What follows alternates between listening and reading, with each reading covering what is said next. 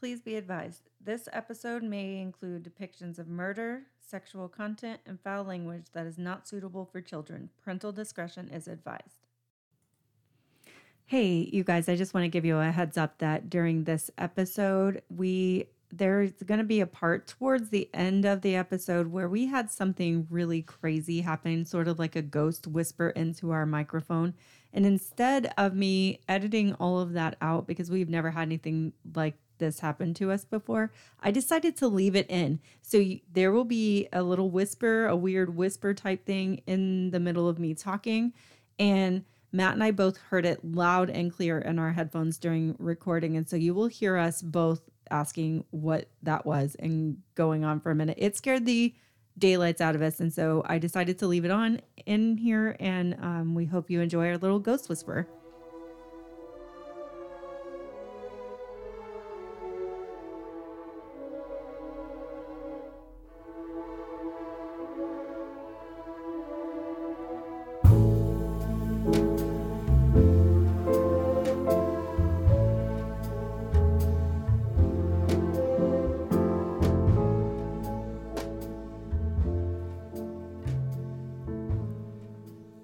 Hi, welcome back to Wickedness. I'm Lenny.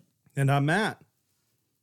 It's Christmas week. It is Christmas week. I'm excited. me too. Is I'm it? excited Yeah. because it's a four day work week.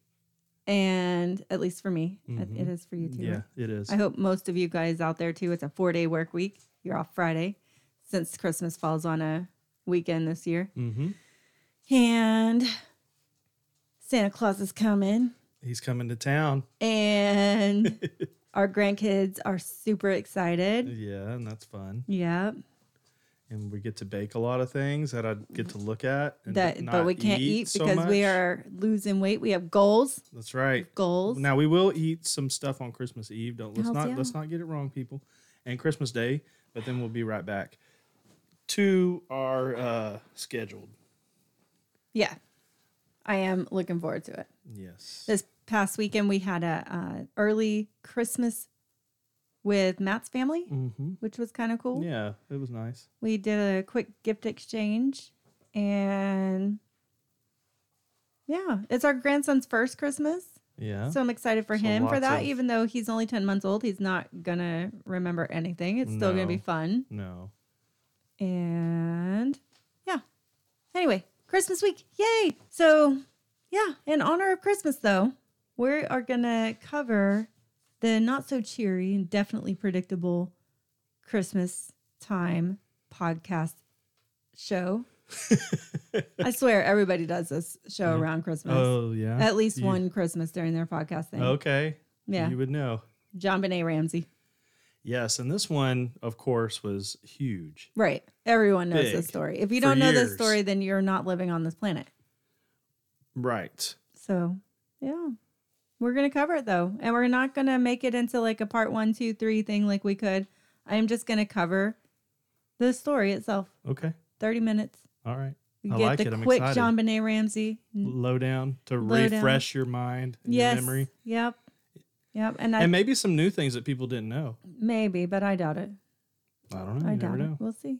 We all can learn. Yeah. So, anyway, we know that there is a lot of controversy surrounding this case and it was never officially solved.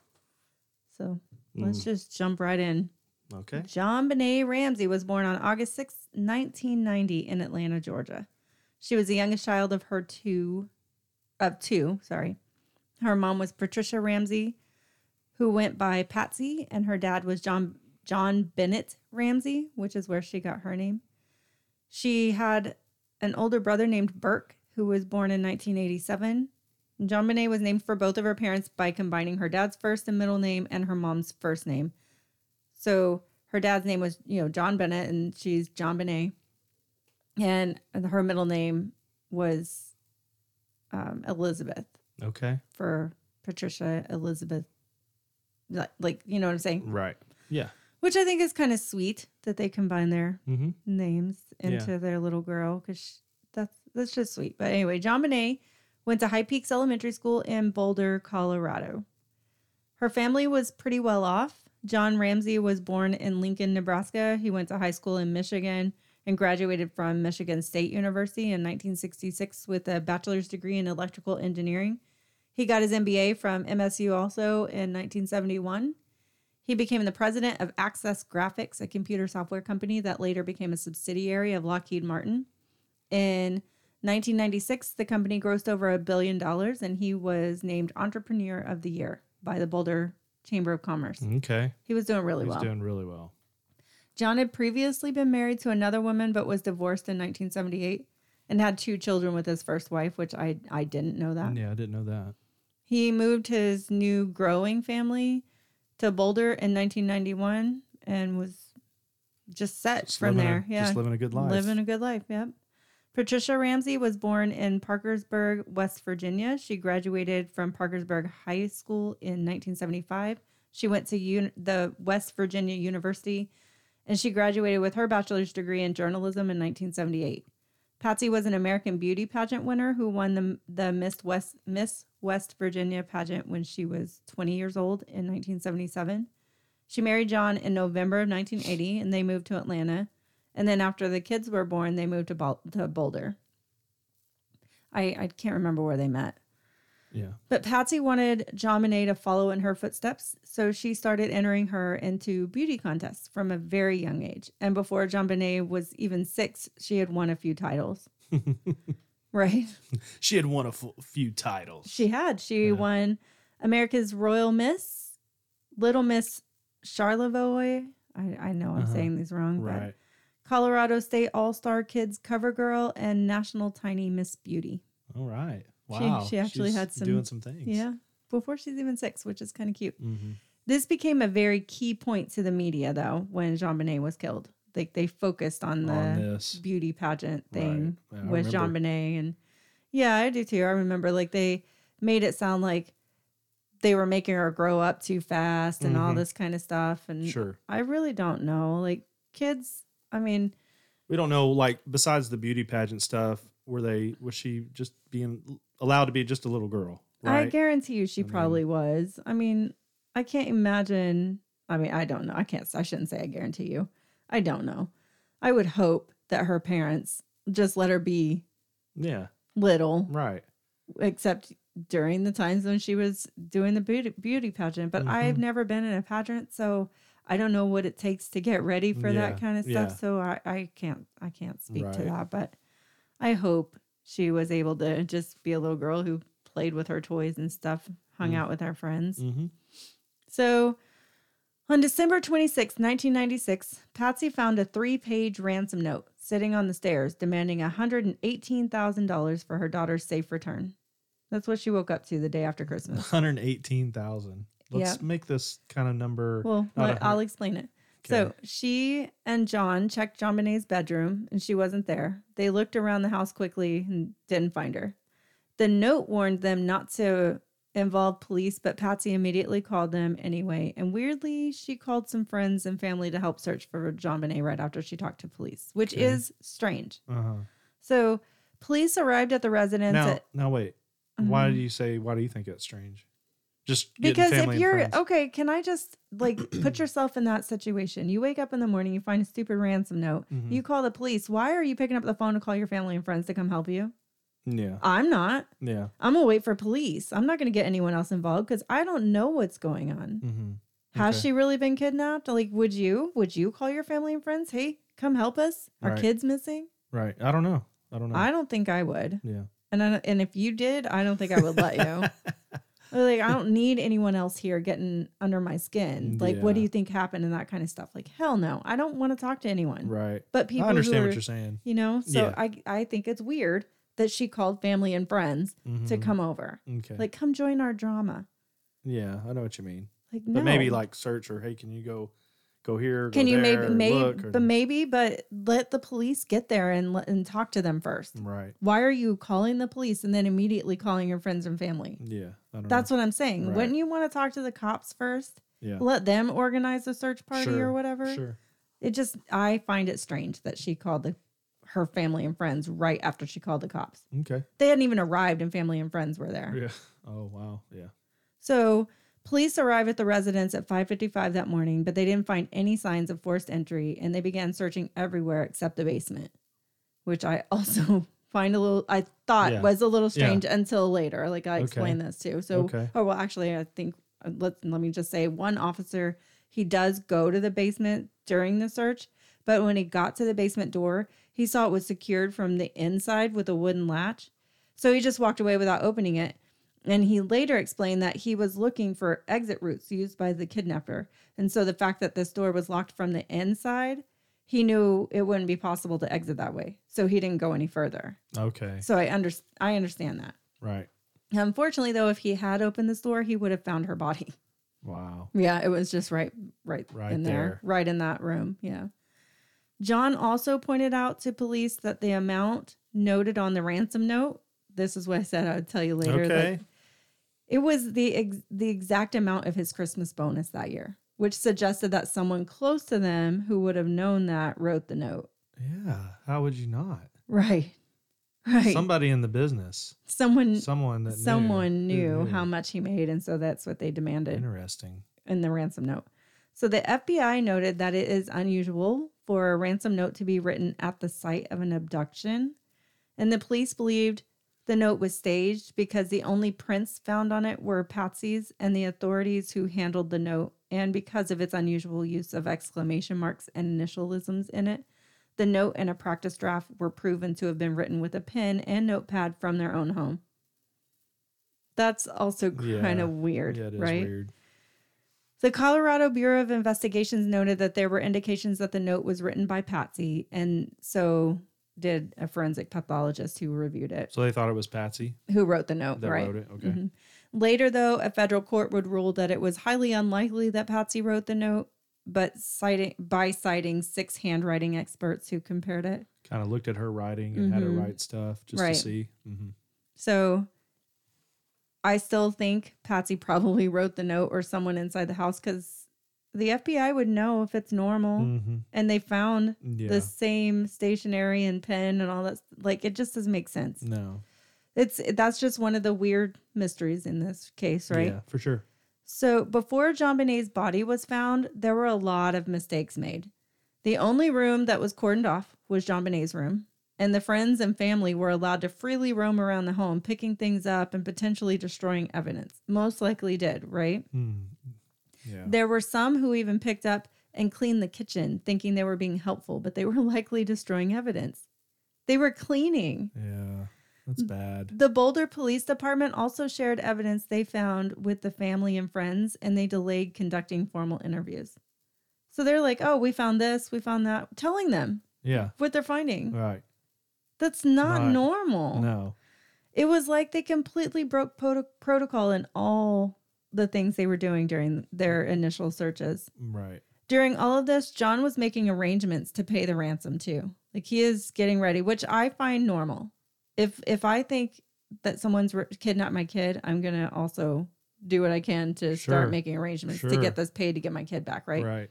A forensic team was dispatched to the home, and they all believed that JonBenet had been kidnapped. At this point, they can't find her. hmm A Boulder detective got there around eight in the morning, hoping the kidnappers would call, but there was never any attempt to contact the household.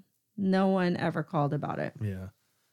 At one that afternoon, the detectives asked John and a family friend to go around the house to see if anything was missing or looked odd to them because they weren't finding anything. The first place they looked was the basement, and that I found odd. Why Yeah. is that the first, First place, place. you guys finally like? Why is that the first place you guys went? Yeah. Did they say, hey, let's go from top to bottom? Let's go Yeah, start like- some. I don't know, maybe, Right. maybe, but I still find it odd that the first place they went was the basement, knowing that no one else had gone in there. Yeah. But they found JonBenet's body, which total like again that totally blows me away. Why? It's almost like you went straight to it and said, "Okay, it's time to find her." You know what I mean? Yeah. It's almost like I get why people thought they were involved. hmm So I I just the whole thing is why didn't they look there earlier? It really doesn't make any sense to me. But when they find her, John immediately picked her up and brought her upstairs, which destroyed potential evidence by disturbing the crime scene. Yeah. Her mouth was covered with duct tape. A nylon cord was found around her wrists and neck, and her torso was covered by a white blanket. After this, each of the members of the Ramsey family had to provide a handwriting, blood, and hair samples to the to the police after they found the body. Now they're like, "Oh, now we need your samples." Yeah. Um, John and Patsy had to participate in a preliminary interview for more than two hours, but they weren't separated, which is another big no no. Yeah. And Burke was interviewed within the first couple of weeks after her death, Yeah. That's Weeks. Bad. Yeah. not immediately. Right.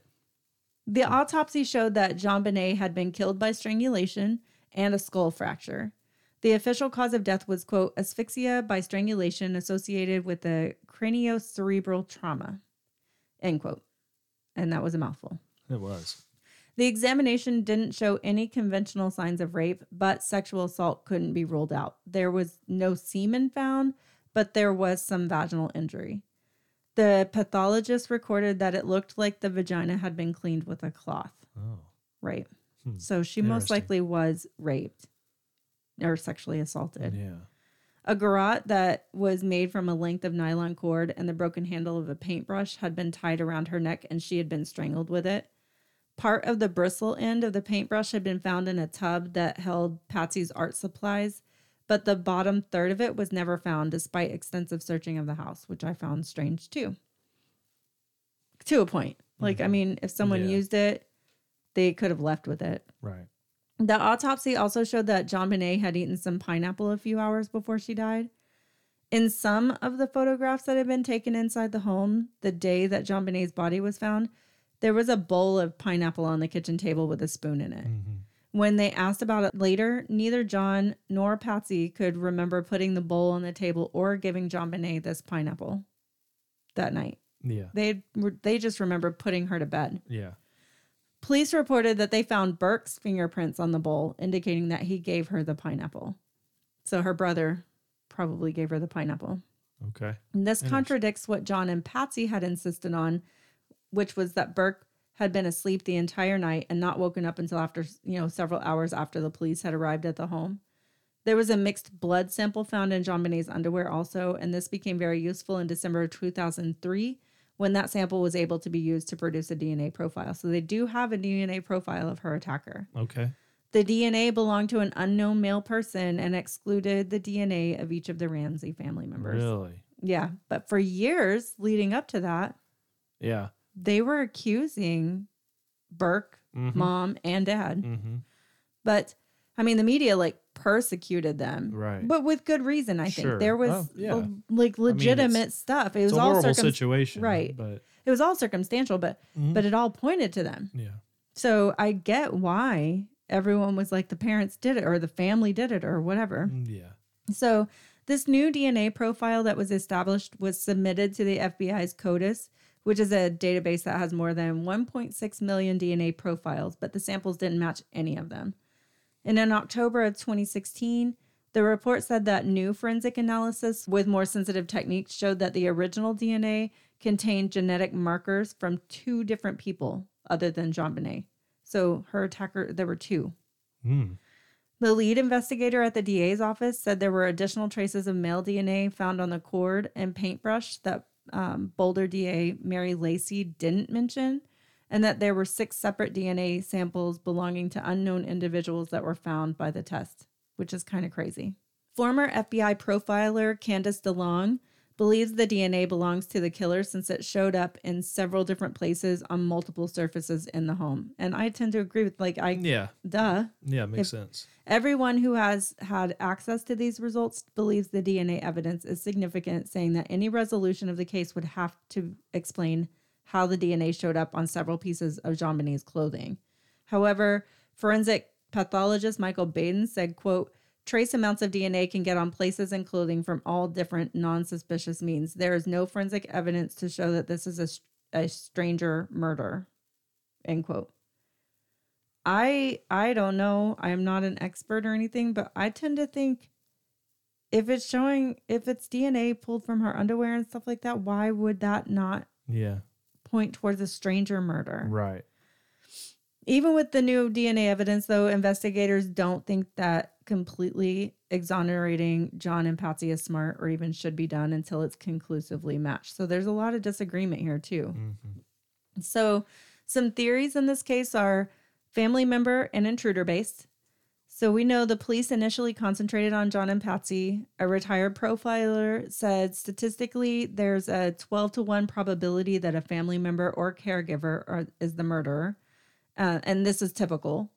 In this case, all signs were pointing that direction because police saw no signs of forced entry, but they did see evidence of staging of the scene. For Yeah. example, the, the ransom note. Mm-hmm.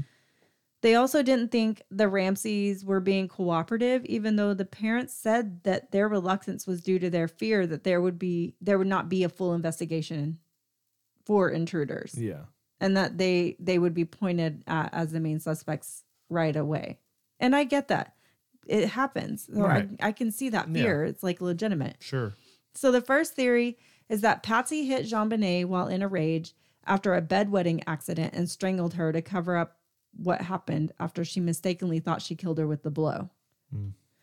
The problem with this theory is that Patsy didn't have a history of a bad temper or uncontrolled anger. Her brother Burke pointed out that um, they didn't even get spanked, let alone any type of punishment that would have led her to killing her own child. Yeah.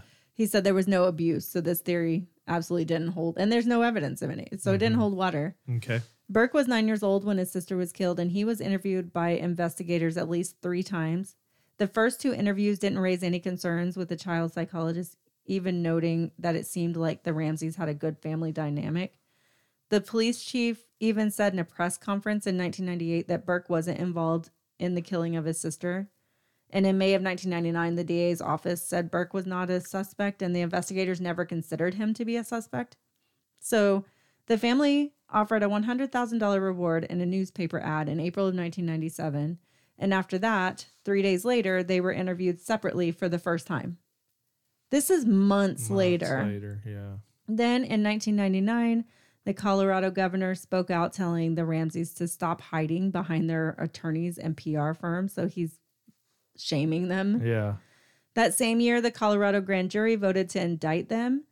And I thought, I remember this. Do you remember this? Yeah.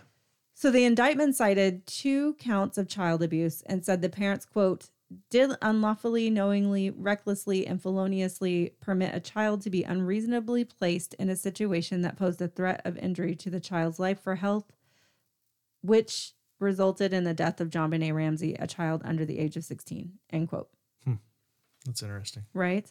The DA refused to sign the indictment, though, saying there was insufficient evidence for prosecution. The public thought the grand jury investigation had been inco- had been inconclusive, but Yeah. in 2002, the statute of limitations on the grand jury's charges expired. The grand jury's vote wasn't made public until October of 2013, when previously sealed court documents were released. So people didn't even know that. Yeah. Then a show on CBS called The Case of JonBenet Ramsey aired on September 18th and 19th, 2016, using a group of experts to evaluate the evidence. We watched this. I Do you remember yeah, this? I kind of remember. It, it was years ago. Yeah.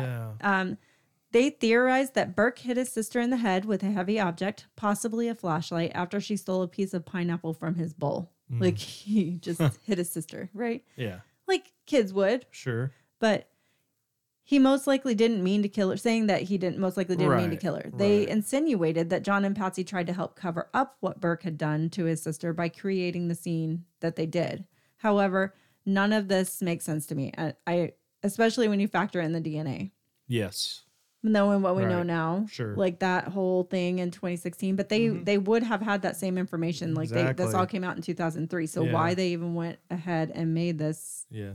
Um, claim a whole show based on it just blows my mind. But Burke's lawyers filed a defamation suit against CBS, the producers of the program, and several of its participants based on the claims that are made in there. I'm not sure what the outcome was, but he was nine. There was evidence of the sexual assault and the DNA from the two possible sources. So it doesn't add up to it being her brother who Yeah. did it.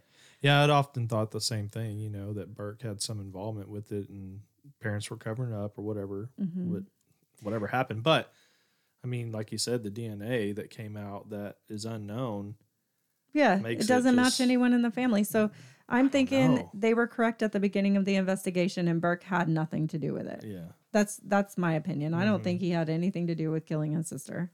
He might have helped her get some pineapple. His fingerprints are on a bowl, Right. or someone else gave her the like he had the pineapple himself and he went to bed without finishing it and she ate a little bit and there's so many things that could be Oh, yeah. true here Right. but i don't think he killed her Yeah.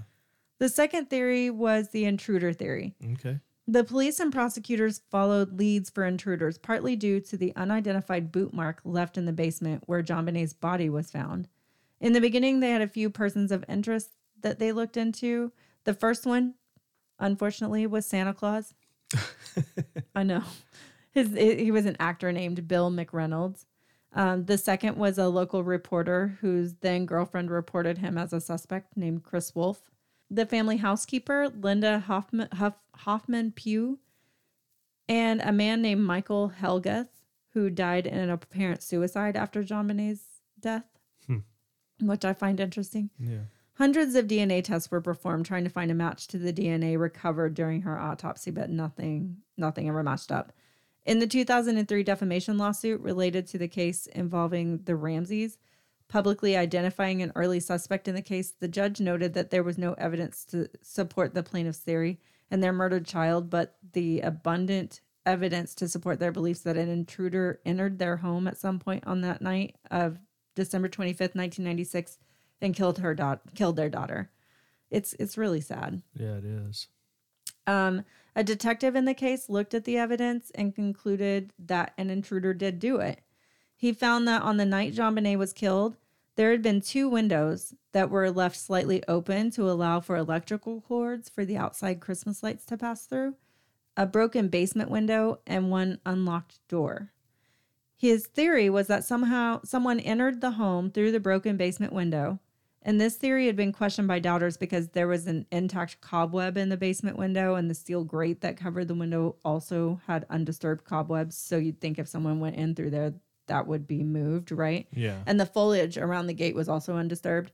So people do dispute this, but there were also cobwebs in the tracks of various windows, and dust and debris were on some of the windowsills. So people don't think they entered through a window. That would have been disturbed. Yeah. The detective believed that the intruder subdued JonBenet using a stun gun and took her down to the basement, and she was killed there, and a ransom note was left. His theory was supported by former FBI agent Johnny Douglas, which I find really interesting because I love his Mine Hunter. Mine books. Hunter book. Yeah. he's a big, huge contributor. to right, right. So profiling, right? exactly, yeah. And he had been hired by the Ramsey family to look into the case. What the fuck was that? The fuck was that? That freaked me out. What the fuck was that?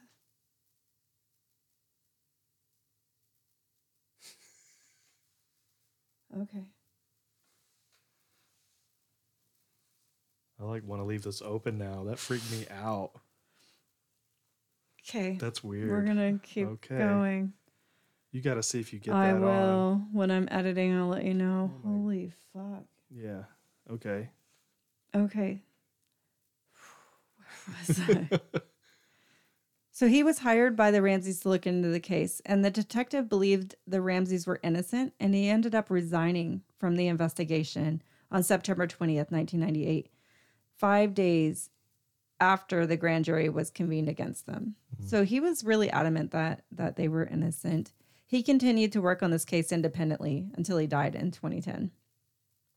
An author wrote about how cybercrime specialists argued that JonBenet had attracted the attention of child pornographers and pedophiles, asso- uh, you know, affiliated with the child pageant scene, Right. and that the initial investigation was overly focused on her parents, which hampered the investigation into alternate scenarios, and that they were not involved or responsible for the murder, other than perhaps unwittingly exposing their daughter to sexual predators.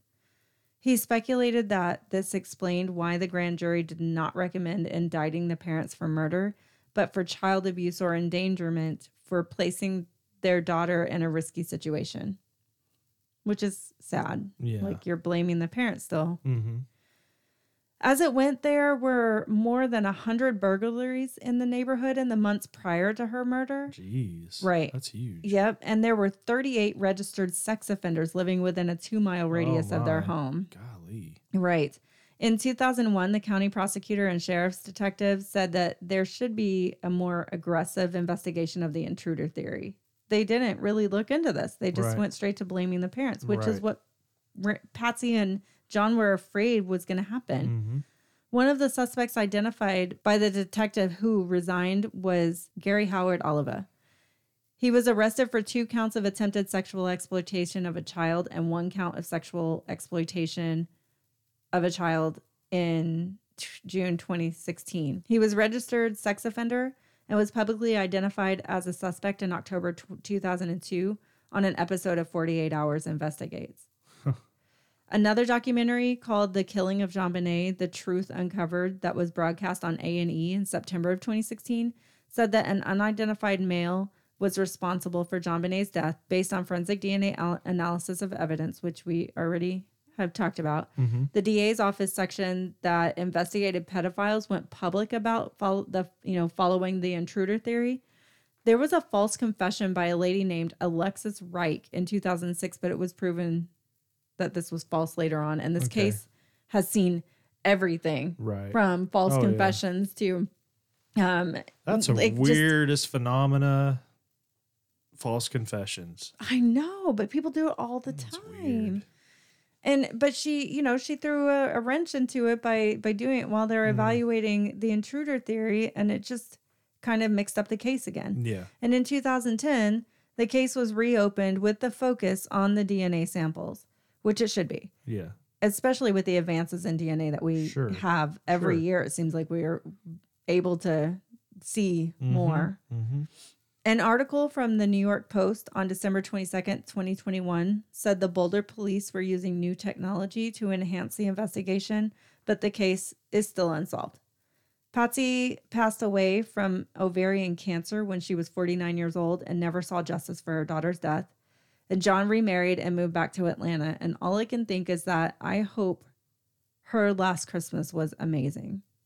I really do. Right. Because she died the next day or that night. The one thing that is weird to me, okay, it could be a different person. It could Mm-hmm. be a it could be a random person, but that person who put this ransom note of one hundred eighteen thousand dollars, exact same amount of the bonus. Yeah. Yep. That's where I feel there's some connection. Oh, I'm sure. And if we could just match the DNA to the people, if we could find out who, Mm-hmm. we would an- have I all mean, those questions It could answered. be simply as a as a child perp, you know, that's works at the bank and saw it. right. I mean, Yeah.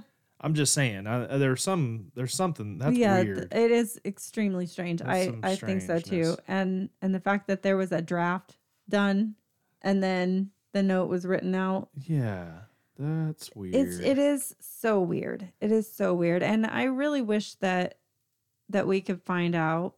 But unfortunately, even with advances in DNA, Mhm. I don't really hold hope for it. yeah, So that's it know. for our JonBenet Ramsey episode. yeah, woohoo! Yeah, we hope you guys enjoyed Yeah, it. Merry I- Christmas. I mean, yes, obviously there is a lot in here, and I could have, I could have really drug this out. I could have made this Yeah. a two or three, Oh, yeah. maybe even a four parter. There's Right. so much to this case, but I decided that it has been overtold so many times that Mhm, mhm. it's. because it's so interesting, just because hmm of like the who done it. Right. I mean, it's Right. It is it's- definitely a, a great one. Um, and maybe one day we will dive in a little more deeper, but so many people have already Yeah. that I feel like, just leave it alone a little yeah, bit. yeah, just give the summary for Christmas episodes so we can say we we joined others in the podcast Okay. community Yeah. who covered it for Christmas. Right. This was our year. There you go. I like it.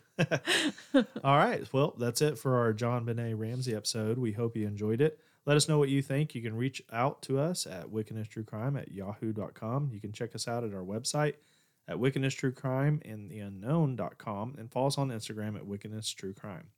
Check us out on Anchor at anchor.fm slash wickedness, where you can also support us by clicking on that support button. And most importantly, Though, rate, review, and subscribe to our podcast and help us get our podcast out to others just like you so you and others don't miss another episode. Until next week, from our family to yours, have a Merry Christmas and we will talk to you again next week. Bye. Bye.